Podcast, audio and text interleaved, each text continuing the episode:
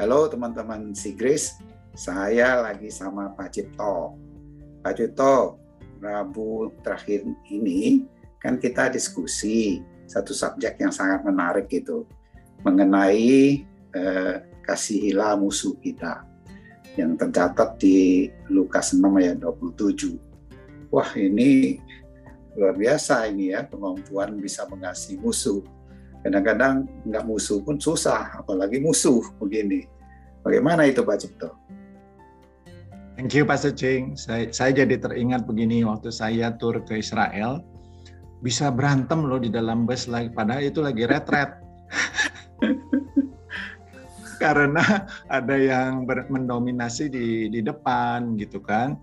Uh, dan kita merasa orang yang di depan itu egois, menjadi kayak seperti musuh dari uh, dari kita semua orang yang egois itu seperti kayak musuh.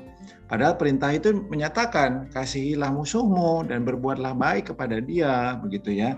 Tapi hmm. kalau kita uh, sabar-sabarin diri, aduh sabar, sabar, sabar. Kayak, kayaknya meledak juga tuh. Jadi suasananya kan tidak enak. Hmm. Jadi, ya, kemarin di dalam fellowship kita hari Rabu malam itu kita berdiskusi soal ini.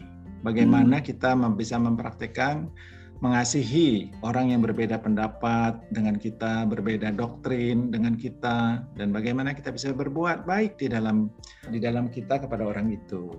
Hmm. Dan kita mendiskusikan bahwa uh, ekspresi Tuhan yang sempurna, yang telah mengasihi uh, orang itu yang uh, tanda kutip musuh kita uh, atau tanda kutip orang yang membenci kita uh, itu dibalas bukan dengan logika atau kita ngajarin dia bukan tetapi dengan satu kehidupan Kristus yang sudah ada di dalam kita pribadi Kristus yang secara seluruhnya telah memenuhi segala kebutuhan uh, kedua belah pihak bagi hmm. manusia itu tidak mungkin Hmm. Tetapi saya alamin setelah saya berfokus kepada kehidupannya dia dalam hmm. menghadapi situasi itu yang tadinya nggak enak ya, karena uh, kayak kayak menang kalah gitu. Kalau dia nggak duduk, kayak dia duduk depan, ya saya duduk belakang. Nggak mungkin kan saya kita bisa duduk ber, uh, di depan bersama-sama gitu.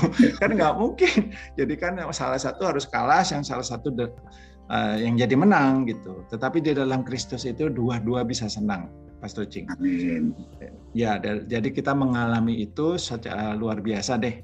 Jadi suasananya itu bisa indah. Apa pun kondisinya, kita duduk belakang, duduk depan, jadi tidak ada masalah. Karena ekspresi Kristus secara sempurna telah memenuhi saya dan orang itu. Wow, terima kasih sekali untuk uh, kesaksiannya.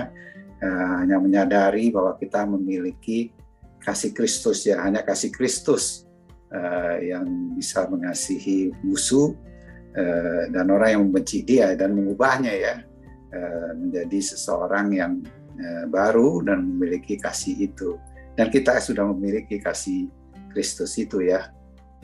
Amin, Pak Suci. Ya, dengan kasih itulah sebenarnya menyadari hal seperti itu apa pun orang yang berbeda dengan kita yang kita kelompok sebagai musuh atau yang membenci tapi kasih itu lebih besar sehingga kita nggak terbawa kepada perbedaan yang membuatkan hati menjadi kesal, marah terus, tapi ada pengampunan dan kasih dan justru lebih bisa menikmati di dalam satu perjalanan itu.